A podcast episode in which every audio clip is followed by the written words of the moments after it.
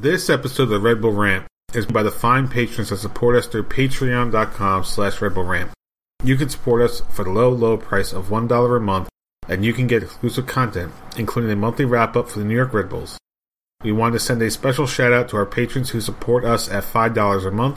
That is our producer level reward. Thank you to Jeremiah Dempster, Clayton John, Chris Adamek, and Maeve Dartinez. Now, on to the show. This is the Red Bull Rant podcast. If you aren't expecting adult language, why even bother listening?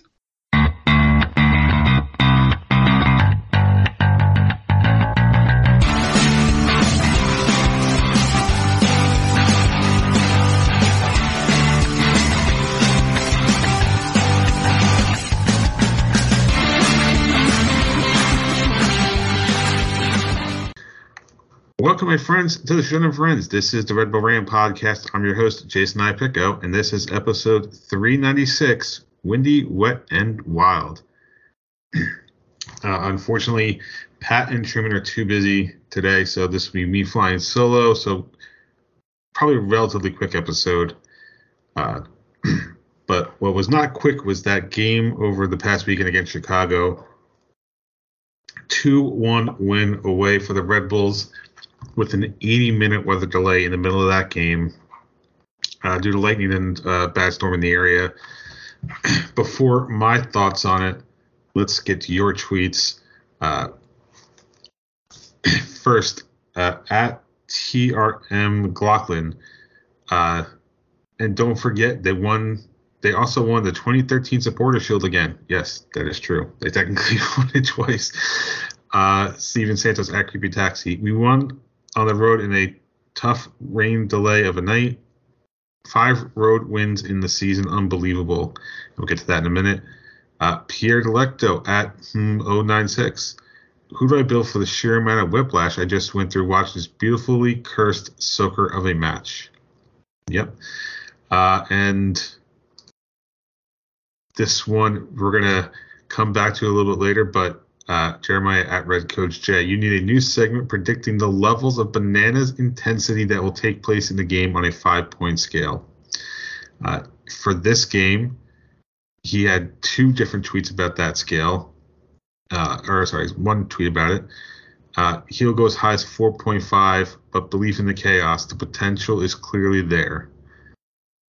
So yeah, this was definitely a crazy game. Uh, Red Bulls giving up a relatively soft penalty, although I think it was the right call ultimately, uh, to then get their own goal a minute later called off by an offside. That should never have happened. The 80 minute delay. Uh, Fletcher somehow getting away with a second yellow that never happened. Chicago losing two guys to second yellows, and the Red Bulls pulling out the game winner off of a uh, just a, another penalty kick that had to go to VAR.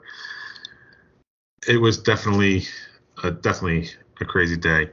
Uh, so my dislike, and I'm, it may be weird for me to say this in the middle of a win, but that refereeing was it's fucking embarrassing. Yeah, that refereeing was terrible on Saturday. Uh,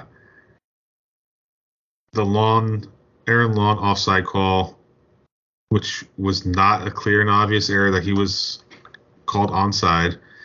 Uh, the fact that they even had to go to VAR for the Klimala penalty kick, like it,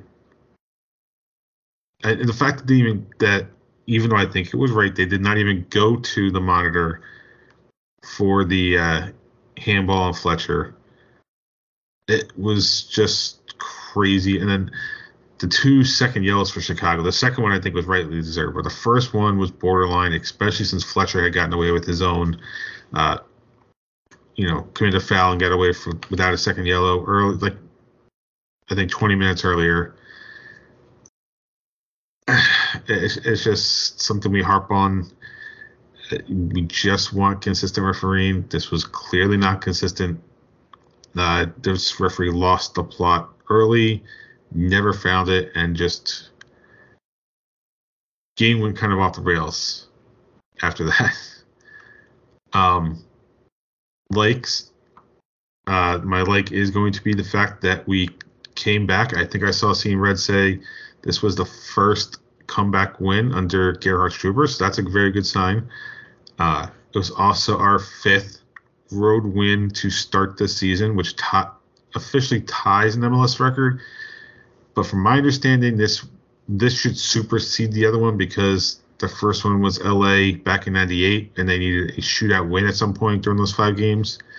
So, from a perspective of, I'm sorry, yeah, shootout. So, from perspective of who actually won five games in regulation, then clearly Red Bulls would own the record for that. But either way, to come away with three points, especially in that game, is huge. Uh, and let's hope that they can carry that going forward. So, uh, predictions. Truman had got this exactly right, unfortunately. Uh, so he is currently sitting with, let me double check, sitting with four points uh, in the standings. I have seven because I called a win. Patrick called a loss, but he got nothing. Uh, so he is uh, currently in third place. Uh, so now let's quickly talk about the game coming up this weekend uh, at home against Portland on Saturday, May 7th, 7 p.m. Eastern Time. The game will be on MSG and ESPN Plus for those out of the market like myself. Portland's coming in with a 2 5 and 3 record, good for 11 points, a minus 5 goal difference, uh, number 10 in the West. Unfortunately, I didn't look up their uh, away form, but seems to not matter with the Red Bulls, so we'll see how that goes. Uh, Truman has predicted a 1 1 draw at home.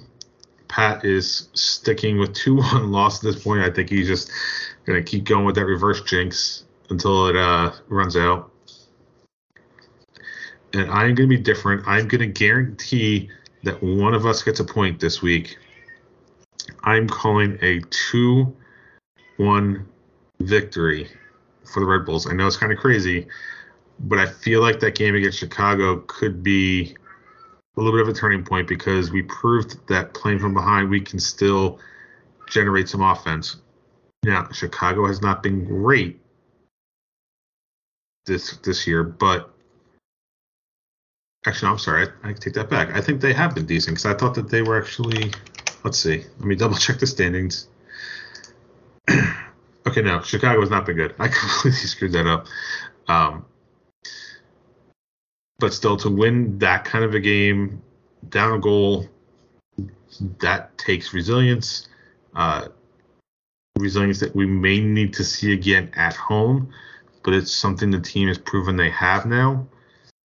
And to be able to generate some offense with the what seemed like the majority of possession, even though it was still technically less than 40% of the ball, uh, is a good sign. And we'll see how it goes on Saturday. But I'm here's hoping that we we break the home curse this year and get our first win. Uh, so that game will be followed up in midweek by a trip to DC United for Pat's favorite tournament, the U.S. Open Cup. Uh, the Red Bulls are playing in the round of 32. That game is uh, May 10th, 7 p.m. Eastern Time on ESPN Plus. Uh, I don't. I think the draw for the round of 16, if the Red Bulls were to advance, would be on uh, the following Friday, so the 12th. But we'll see if we can even make past DC in the first place. One team who seems to be not making past anybody is New York Red Bulls 2. they lost their last match 2 0 at Detroit City. That puts them at a record of 1 1 and 6, which is only good for 4 points, a negative 10 goal difference, and number 13 in the East. So, yeah, that's a good showing from the development side. Hopefully, they can turn that around.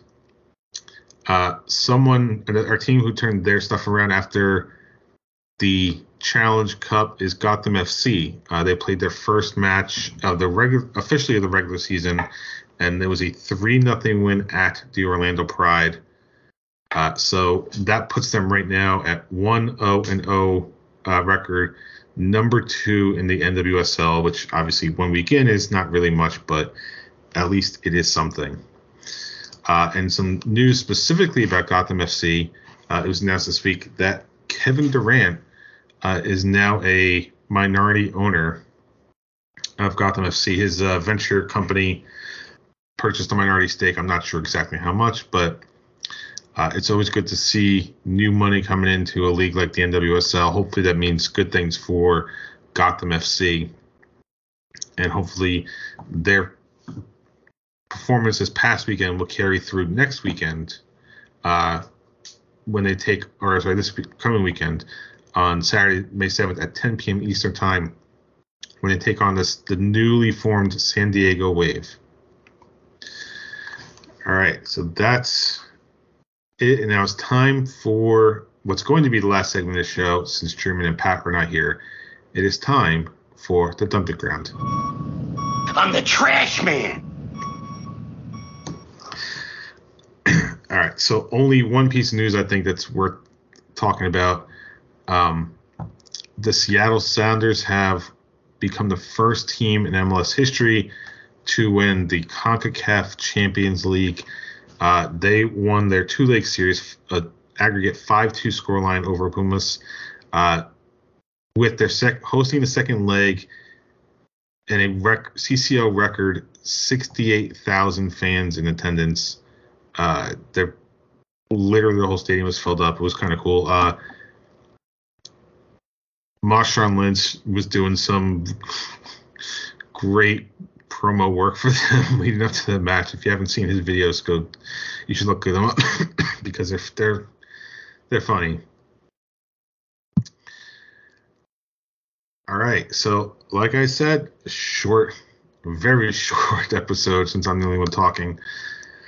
Uh, so I'm gonna wrap this one up. You can visit us at patreon.com slash Red Bull Rant if you want to email us redbullrant at gmail.com. If you want to call us, 973-348-5329 is the voicemail number.